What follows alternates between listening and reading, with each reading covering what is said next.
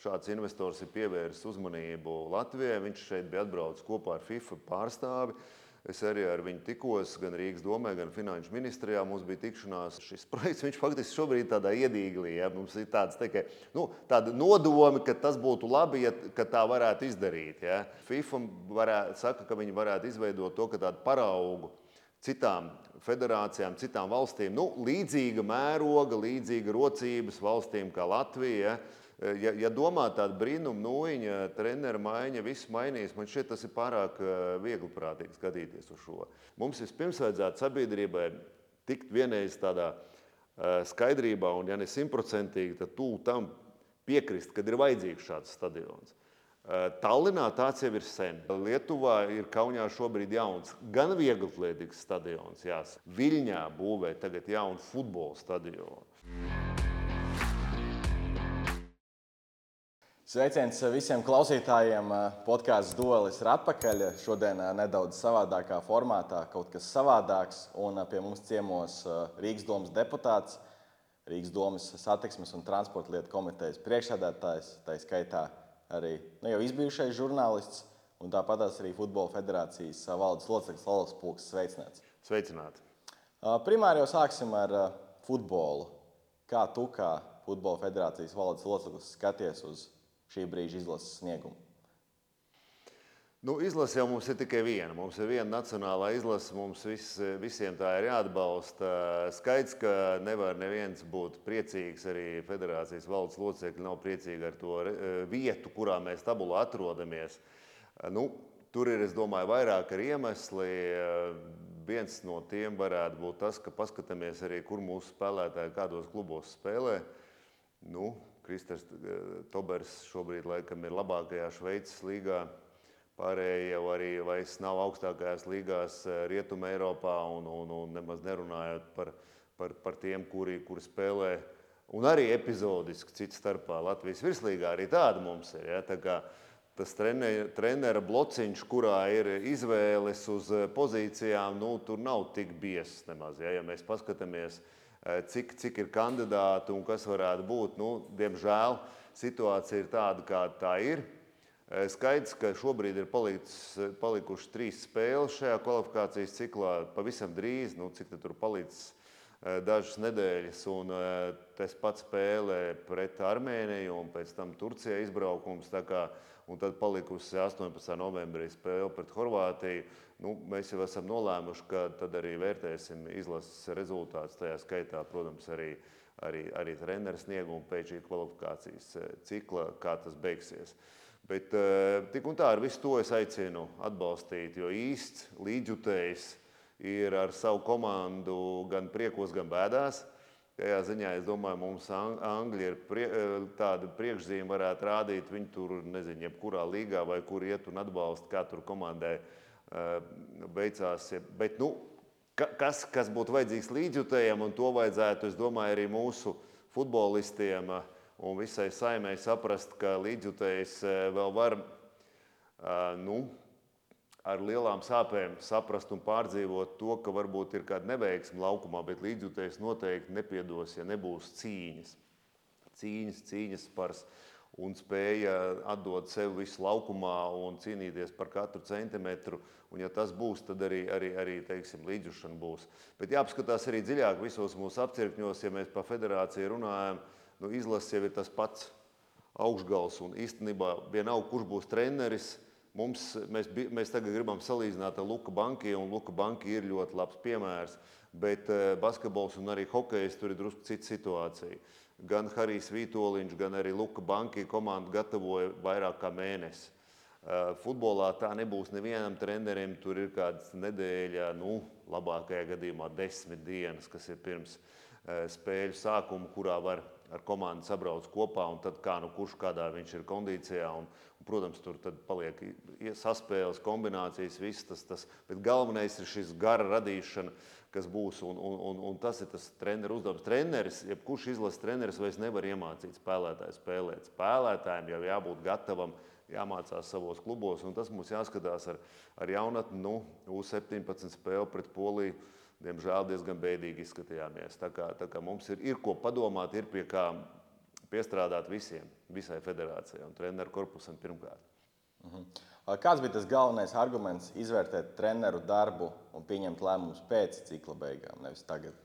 Tāpēc, ka palicis ļoti maz laika. Nu, principā, nu, tur bija, man liekas, kad mums pēdējā spēle ir. Bija septembra vidū, nu, tur ir apmēram mēnesis, ja ne vēl mazāk. Tagad uh, arī, arī sezona turpinās. Ja mēs skatāmies, nu, pieņemsim uz kādu citu treneru, pieņemsim. Ja? Tad uh, tagad nu, nav jau tie treneri, labi treneri jau, kā saka, nesēž mājās un, un, un, un uh, neskatās, kādu saulrietus viņi tāpat strādā. Ja? Līdz ar to šobrīd pagaidīsim cikla beigas, pagaidīsim sezonas noslēgumu, tad arī skatīsimies. Es domāju, tas bija tas galvenais, ka nevajag, nevajag šajā īsajā brīdī, kas ir starp spēlēm, nu, radīt nervozu atmosfēru. Jo skaits treneris jau arī ir dzīves cilvēks, viņš jau redz to attieksmi, kas ir. Un, un tieši otrādi, es domāju, mēs no federācijas vadības atbalstam viņu. Šobrīd mēs viņu atbalstam. Tad mums ir viens galvenās izlases treneris, Dainis Kazakevičs, kuram ir pilns atbalsts. Un e, jebkurā laikā nu, mēs, mēs gaidām, protams, tos rezultātus, bet tie tiks vērtēti. Ikvienam cilvēkam, kurš iet, jebkurā, e, vai tā ir iz, e, komanda vai arī vēl jau vairāk izlases, nu, viņam ir jābūt gatavam, ka tas izvērtējums būs. Ja. Šobrīd, nu, Es arī nedomāju, ka ja mums būtu kaut kāda treneru maiņa tādā īsajā posmā, ka mums kaut kas arī baigi pamainītos rezultātos. Drīzāk varbūt būtu haoss kāds un mēs nesaprastu, kas īsti komandā un uz laukuma notiek. Ļausim eh, Dainam Kazakevičam un iespējams, varbūt pat ļoti labi aizvadīs šīs spēles. Tā kā mēs jau diezgan pesimistiski uz to skatāmies. Grupa mums ir sarežģīta, nav viegli. Arī Armēnija it kā liktos vienam otram, kas tur ir Armēnija. Bet tur ir ļoti daudz naturalizētu spēlētāju, kā viņi paši smējās. Uh, Argentīnas armēņi ja, un, un tā tālāk, un, un kas, kas rāda labu sniegumu. Nu, Turcija mums ir sens precinieks, un citu tā spēle pret Turciju, kas bija Rīgā, bija ļoti, man liekas, laba. Nu, nepaveicās, neveicās. Nu, Visādi var teikt, paveicās, veicās parasti stiprajiem vai ko, bet es nedomāju, ka tās bija tās sliktākās spēles. Mums tieši pēc tām sākās tās problēmas lielākas. Nu, tur, tur jāskatās dziļāk analīze, gan jau treneris pēc sezonas arī, arī šo analīzi nāks un tad skatīsimies. Jā. Jo mēs jau šeit varam visu kaut ko spriedelēt, mēs nezinām, kādā brīdī, kurš kādā spēlētājs ir kondīcijā. Varbūt ir kāda mikrotrauma, varbūt ir kas cits. Jā. Un mums tas Nu, mums nav tik, tik uh, dziļš tas uh, spēlētājs soliņš. Mums pat viena spēlētāja, tagad kapteinis nevarēs spēlēt nu, zeltaino kartīšu dēļ. Kas, es domāju, arī ļoti nu, atstās iespēju laukumā. Ja? Tur būs jādomā, kā, kā pārkārtot šo spēles uh, stilu un tā tālāk.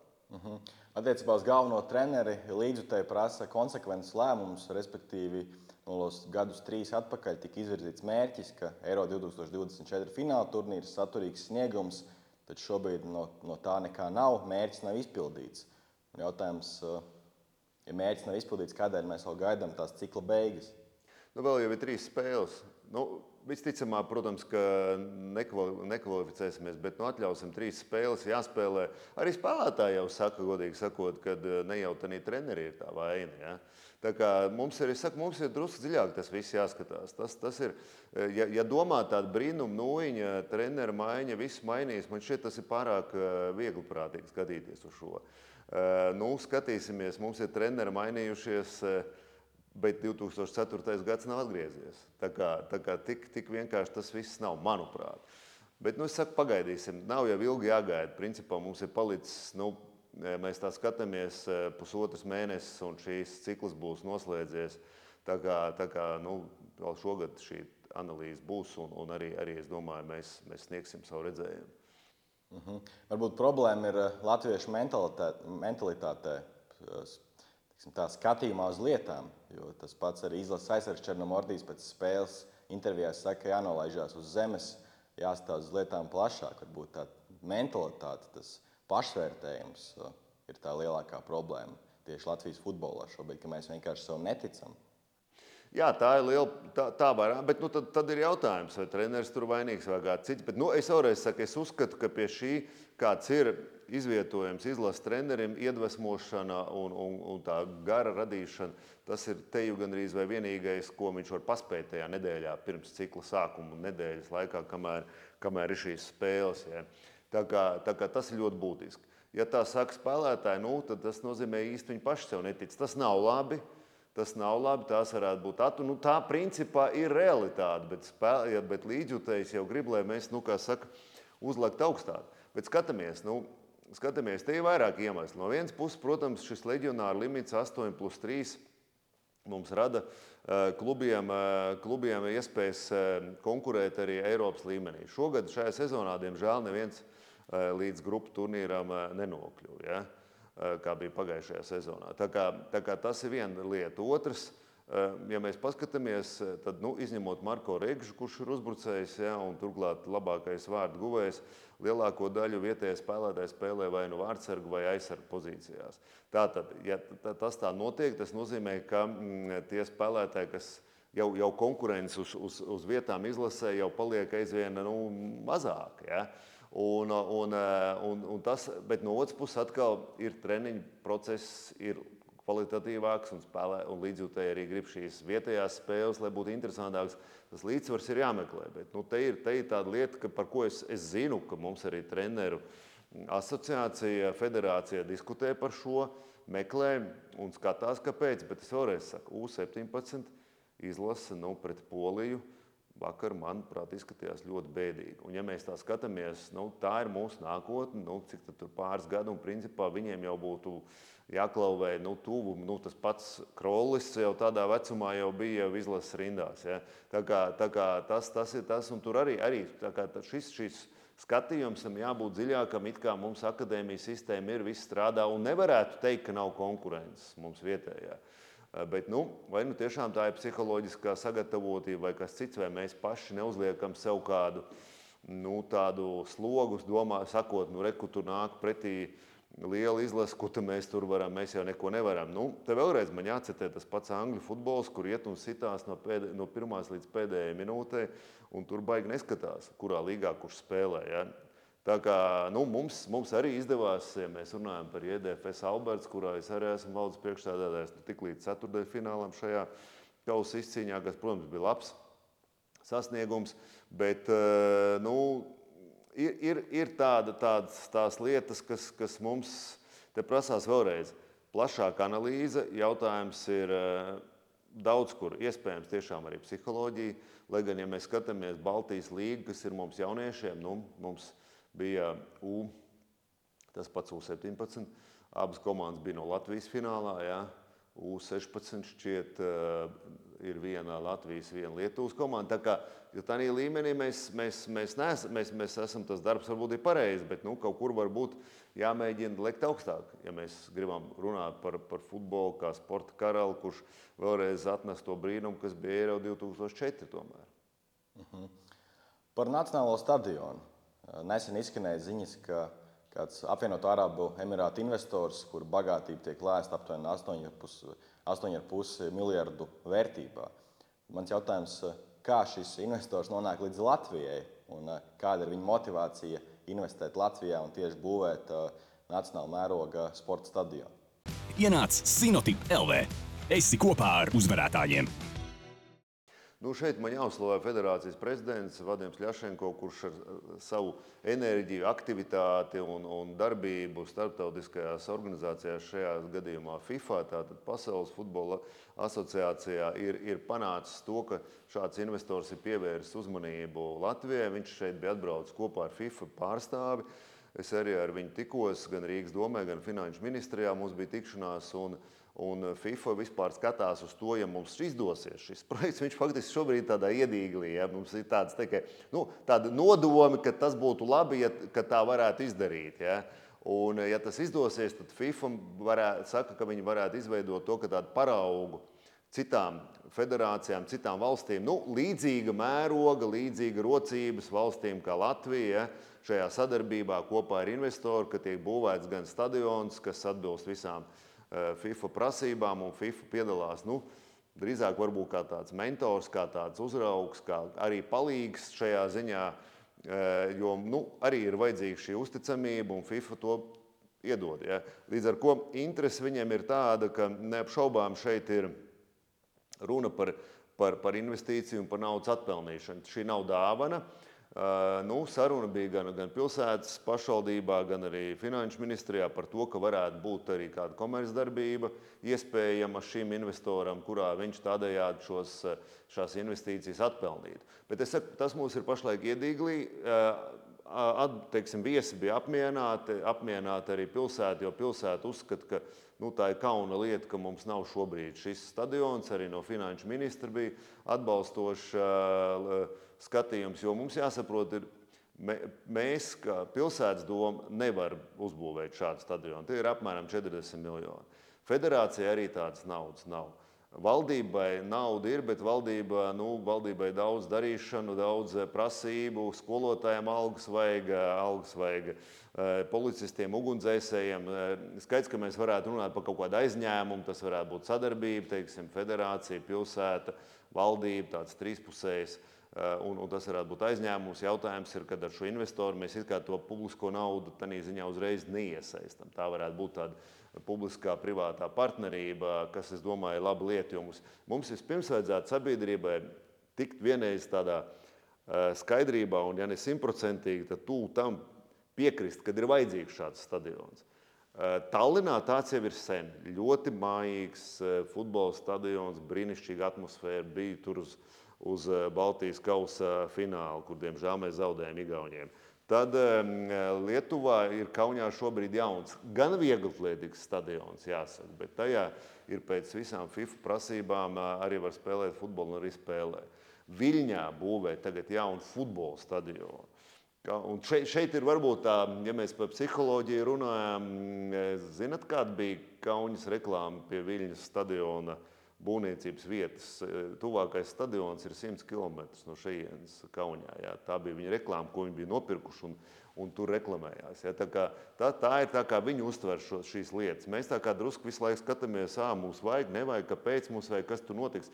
Šobrīd mēs esam pieteikušies no federācijas vizītei pie kultūras ministrs ar domu, ka Tas jau ir, varētu būt multifunkcionāls stadions. Tas nu, skaidrs, ka izlase tur aizvadīs vismaz piecas spēles lielā izlasē. Mums ir vēl sieviešu izlases, kas tikko Andoru uzvarēja. Arī.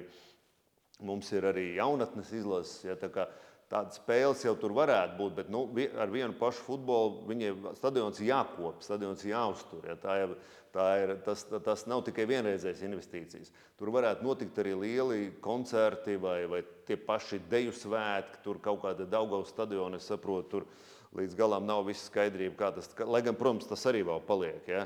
Tā, kā, tā kā pie kultūras ministrs ir pieteikšanās vizītē par šo sadarbību, mēs meklējam sadarbību. Mēs, mēs, skat, mēs esam atvērti. Tas nav domāts kā tāda noslēgta. Skaidrs, ka tur varētu arī būt futbola mājas, tā ziņā, ka tur varētu atrasties arī, arī federācija, tur varētu būt arī treniņu laukumi.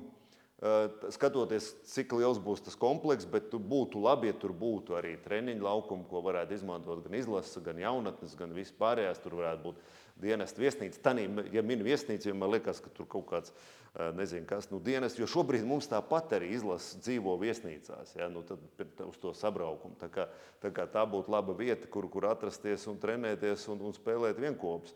Tā kā, tā kā šobrīd ir runa par domu par Lucavas salu, līdz galam arī vēl nav izlēmts, bet tā, tā, tā ir viena no vietām, pie kuras mēs strādājam. Vēl šodien arī ir uh, pilsētas domē, man bija saruna par šo, ka mēs apsolījām tam investoram vēl piedāvāt dažādus zemes gabalus, kur viņš varētu investēt kaut kādas citas lietas, viņš skatās plašāk uz šo, viņam ļoti patīk patika Rīgā. Ļoti viņš apjūsmoja mūsu arhitektūru, viņam patīk. Viņš bija, man liekas, dzīves biedra atbraucis arī atpūtā vairāk. Tā kā tās, tās lietas, kas mums jāizmanto. Ja. Finanšu ministrs teica, ka bieži daudz brauc no, no Arābu Emirātiem un saka, mēs nāksim investori, bet līdz galam vēl neviens nav atnācis. Ja. Mums tam citur ir vēstniecība. Tur, kas ir ļoti labi, ko viņi arī ļoti novērtē. Ja. Tās, tās ir lietas, kas var izveidoties nu, tāda plašāka sadarbība. Mhm. Par šo iedīgli jā, minēja tikšanās ar Rīgas domu, tikšanās ar Finanšu ministriju, tagad arī Kultūras ministrija. Bet kāda būs tā nākamā notikuma ķēdīte, vai ir noslēgts kāds nodomu protokols, vai, vai dokumentāri vispār nekas nav, un tā bija parasta tikšanās ar kaut kādām cerībām? Šobrīd tā bija nu, tāda iepazīšanās gan pie pilsētas mēra, gan pie finanšu ministra. Tāda iepazīšanās vizīte, kurā vēlreiz saka, piedalījās arī FIFA pārstāvs. Principā interese ir Šobrīd ir, ir nu, noteikti pēc pirmās vizītes apmainīšanās ar kontaktiem. Tur, teiksim, arābu pusē tiek nozīmēti darbinieki, kas strādās. Mēs nozīmējam pilsētas domē, kur būs tās kontaktpersonas. Mēs tagad gatavojam šo sarakstu, kas tiks sūtīts. Mums, viņi, viņi tad acīm redzot, kontaktēsies tālāk, arī federācija interesēsies, kāda ir atbilde. Šobrīd vēl nekāda dokumenta nav parakstīta. Bet, kas ir labā ziņa, mēs, neesam, mēs esam saņēmuši tādu apliecinājumu, ka interesi ir, ka sadarbība varētu būt. Nu, protams, tad, kad mēs nonāksim tik tālu līdz kāda līguma slēgšanai, tad jau sabiedrība to zinās, neapšaubām. Uh. -huh. Tālāk arī nu, pat vakardien ir tapis zināms, ka pēc gadiem četriem Latvijā notiks U-17 Eiropas čempionāta fināla turnīrs. Varbūt arī pastāsti par šo, šo panākumu federācijai, kā jūs līdz tam nonācāt. Nu, šis vēlreiz ir, es domāju, federācijas prezidenta viens no tādiem panākumiem. Viņš tiešām ļoti enerģiski strādā šajā starptautiskās institūcijās. Šobrīd gan tā bija UFA. Bet, nu, tas, kā mums vienmēr neveicās, mēs dabūjām tik milzīgu, manuprāt, labu notikumu, kur mēs jau šobrīd varam zināt, ka teiksim, pēc četriem gadiem latviešu puikas spēlēs šeit, fināla turnīrā, jo mēs, kā, kā, nu, kā rīkotāja valsts, mēs jau esam uzreiz finālā iekšā. Ja, šobrīd, nezinu, 2010. gada dzimušie zēni vai 11. jau var sākt domāt un gatavoties, gan treneri viņu un tā tālāk. Un mēs dabūjām to FA stāstu par to, ka, ka viņi arī grib izskatīt, ka Krievija varētu pielaist. Ne jau par 27. gadu ir runa, bet pat ātrāk jau no nākamā gada. Ja kas, protams, ir, ir milzīgs eh, nu, tāds, tāds melns traips, kas visu šo labo notikumu aizēno. Ja? Nu, šeit gan Latvija nav nekādā ziņā iesaistīta. Latvija tieši otrādi paziņoja, ka mēs nespēlēsim pret Krieviju un, un nepiedalīsimies tādās spēlēs. Arī neesam vienīgi, arī citas valsts to pateica. Un mums tam citu likums to nemaz neļauj. Mums likums nemaz neļauj vienalga vai neitrālā teritorijā vai kā citādi, vai ka viņiem nav tur tās uh, valstiskās atribūtikas. Šobrīd tas nav iespējams. Es, es līdz galam nesaprotu UFA tos eh, šajā ziņā, kad pieņēma lēmumu par to, ka rīkot pie mums ir labi, bet es nesaprotu, kas, kas, kāpēc, kas, kas viņiem ir, kas viņiem šajā kara laikā vēl liek šādus lēmumus dīvainus pieņemt. Nu, mēs esam visādā ziņā signalizējuši un arī sūtījuši oficiālus eh, teiksim, savu viedokli. Nu, nezinu, es ceru, es ļoti ceru, ka, ka veselais saprāts eh, tomēr ir tomēr uh, uzvarēs. Viņi jau ir pašlaik uzdevuši izstrādāt to kārtību. Ja, jo, jo, ja mēs runājam par šo gadu, kurš tagad spēlē, uh, starp citu, Latvijas kvalifikācijā, ja, tad uh, Krievija jau tur nepiedalās. Es nezinu, kurā brīdī tas vispār tīri, nu, gan tehniski, gan arī sportiski varētu būt, ka viņi tur varētu pieteikties. Bet tādā, tādā ziņā mums ir ļoti labs notikums, ka šeit gan Rīgā, gan Jūrmalā, gan Jūrmalā gan, gan Jelgavā varētu būt šis fināla turnīrs, vai tās būs 16 komandas vai, vai, vai cits komandu skaits. To vēl pagaidām es nevaru pateikt, bet nu, mēs varam jau sākt pamazām gatavoties. Pieteikts ir Skonto stadions, ir LNK sporta parks un, un gan Slokas stadions, gan, gan stadions Jelgavā. Tātad šīs, šie ir pieteikti un, un es domāju, ka mēs varam ar to lepoties, ka mēs esam izcīnījuši šo vietu. Tā kā atliek tikai gatavoties, būs atkal viesi būs, eh, būs eh, gan, gan atbalstītāji, gan turisti. Un, un tas ir tas, kas ir vajadzīgs ekonomikai, kas ir vajadzīgs arī mūsu atpazīstamībai. Tagad, ja kaut kur aizbrauc, starp citu, par jauniešiem. Es esmu daudz kur dzirdējis, ah, es esmu bijis Rīgā, kā tu biji Rīgā. Es biju atbraucis, eh, man dēls tur, nezinu, U-19 spēlēja basketbolu un notika turnīrs Rīgā, tāpēc es biju atbraucis skatīties un atbalstīt. Šīs lietas ir, ir tās, nu, kad, kad, kā mēs arī veicinām to. Uh, iesaisti. Tas, tas nes arī labumu, nu, vispirmkārt, protams, sportam, bet ne tikai sportam. Noslēgumā pārējot arī pie politikas sadaļas. Juku laiki Rīgas domē ir beigušies, jauna koalīcija. Būtu pastāsti par, par aizkulisēm, kāda ir situācija un kāds tas mikroklimats valda šobrīd jaunajā koalīcijā un kādas tās būtiskākās atšķirības. Mikroklimats ir ļoti labs. Tiešām eh, mūsu skaits aizvien pieaug. Vakar vēl viens deputāts eh, Miroslavs Kodis no progresīvajiem arī ir pie, aizgājis un pievienojies eh, mums. Tagad, mums principā šobrīd 34 deputāti, tikpat cik bija tad, kad vēl progresīvi arī bija valdošajā koalīcijā. Nu, tiešām ir darbīga atmosfēra, mēs strādājam un, un, un katru dienu notiek kāds darba tikšanās vai, vai sēdes vai sanāksmes. Es domāju, ka, ka, ka šobrīd ir vislabākā, darbs jau ir vislabākās zāles. Ja. No otras puses mēs arī zinām to, ka 25. gads, kad vēlēšanas būs, arī nav vairs tik tālu. Ja? Tā kā skait, kaut kur tuvojoties vēlēšanām, gan jau ka eh, situācija būs nokaitētāka, bet nu, tas tā ir bijis vienmēr. Tas nav nekas eh, īpašs un ja pirms visām vēlēšanām, jebkurā koalīcijā tā tas ir. Mēs jau neesam nevienu atstūmuši. Progresīvie paši aizgāja. Viņi paši negribēja strādāt. Nu, ko tur var izdarīt? Ja? Tā kā, tā kā, Eh, mums ir daudz, daudz, ļoti daudz darāmā gan šajā sporta jomā, ja mēs runājam par sportu. Ja, bija, bija, bija atnākuši arī mūsu teiksim, dažādu sporta veidu pārstāvi un, un saka, kā varētu atbalstīt šo bērnu jauniešu sportu, jo šobrīd ir, ir, ir daudz, daudz uz vecāku pleciem.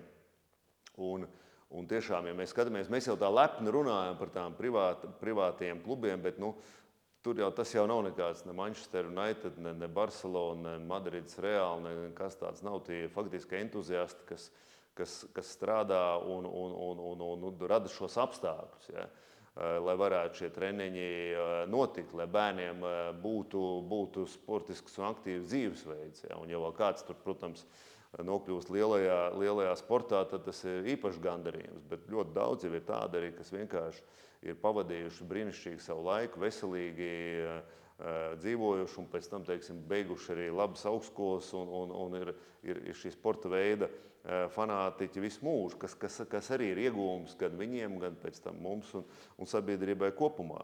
Tā kā politikā nu, vienmēr jau kaut kas notiks, bet es domāju, ka kad, kad šis darbs vainagosies ar panākumiem, ko es domāju, ka rīznieki jutīs un redzēs. Un, Un darbs, darbs pietiks visiem, tā kā vajag tik strādāt un būs labi. -huh. Nu, šīs pozitīvās nots arī noslēdzam. Paldies Olafam, paldies skatītājiem, un tad jau tiekamies eh, nākamnedēļ. Paldies!